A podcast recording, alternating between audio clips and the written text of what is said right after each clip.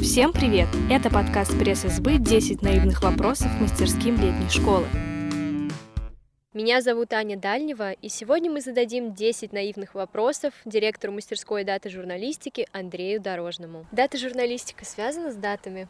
Да, отчасти есть такой тип данных, который можно анализировать и делать из него всякие графики и материалы. Мгм. То есть тип переменной дата. Но только отчасти. Понимаете, есть слово дата, есть слово данные. Дата по-английски данные, и журналистика данных занимается тем, что с помощью данных мы находим новые инсайты и делаем из них материалы для медиа. Вопрос номер два. Дата журналистика — это для интровертов, которые не хотят общаться с людьми? Отчасти. Ну, то есть дата журналистика позволяет общаться меньше с людьми, больше общаться с данными. Есть ли что-то общее у программиста и даты журналиста? Программирование служит методом для сбора и анализа данных. Можно анализировать данные без программирования, чем мы и занимаемся на мастерской. Кто дает данные для исследований? Есть несколько источников, есть государство, есть бизнес, есть э, такой способ. Можно собрать данные самим, и каждый источник делится на свои определенные категории. То есть есть открытые данные государства, есть там Росстат, есть данные бизнеса, данные компании. Некоторые компании тоже открыто публикуют данные. Самый классный способ это вот собрать данные вручную. То есть мы берем лагерь, собираемся, идем, смотрим цвета палаток, смотрим их модели, анализируем.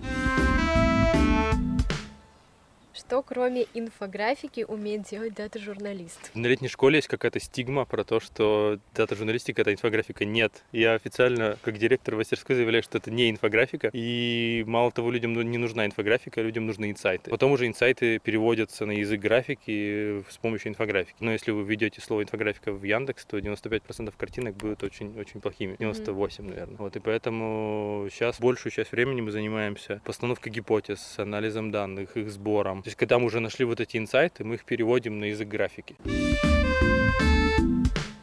В каком другом виде, кроме таблиц, бывают данные? Перечислите, может быть, самые такие. Ну, то есть, если мы рассматриваем большие данные, то один из параметров э, является то, что они могут быть в любом виде. То есть, да, есть таблицы, самый такой понятный, распространенный вид данных. Ну, то есть, есть данные в виде звука, данные картинки, видео, это все тоже можно анализировать. То есть, там можно фотографии с помощью нейросетей анализировать, звук можно анализировать, можно видео, все Мгм. что угодно. Почему дата-журналистика сейчас стала востребованной? Данных становится все больше, и нужны люди, которые будут их объяснять. Проще программиста научить писать и дизайнить или журналиста программировать? Можно их подружить, и они будут вместе делать классные материалы. Не нужно никого будет переучивать. Обязательны ли для дата-журналиста навыки дизайнера? Нет.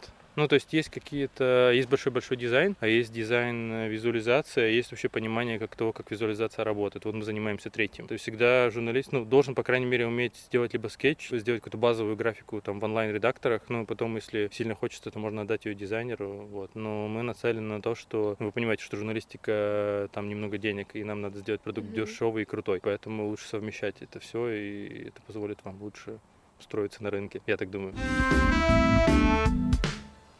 Обычный журналист, становясь дата-журналистом, обязательно будет страдать над осваиванием языков программирования. Ну, рано или поздно к этому придется прийти. Может быть, не в начале, но потом, да, стоит об этом задуматься, хотя бы понимать, как это работает. То есть не Мгм. всегда нужно прям точно знать. Ну, есть определенные библиотеки, определенные методы, которые хорошо бы знать дата-журналисту.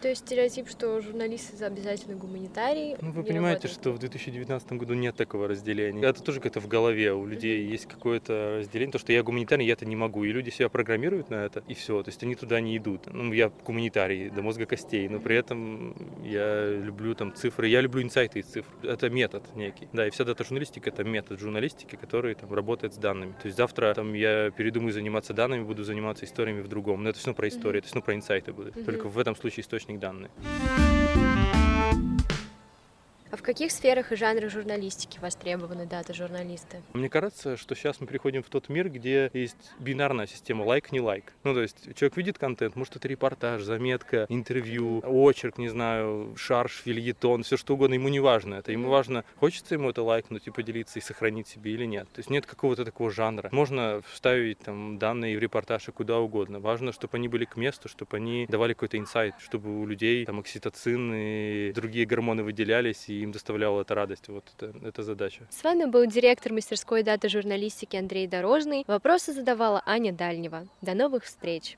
Thank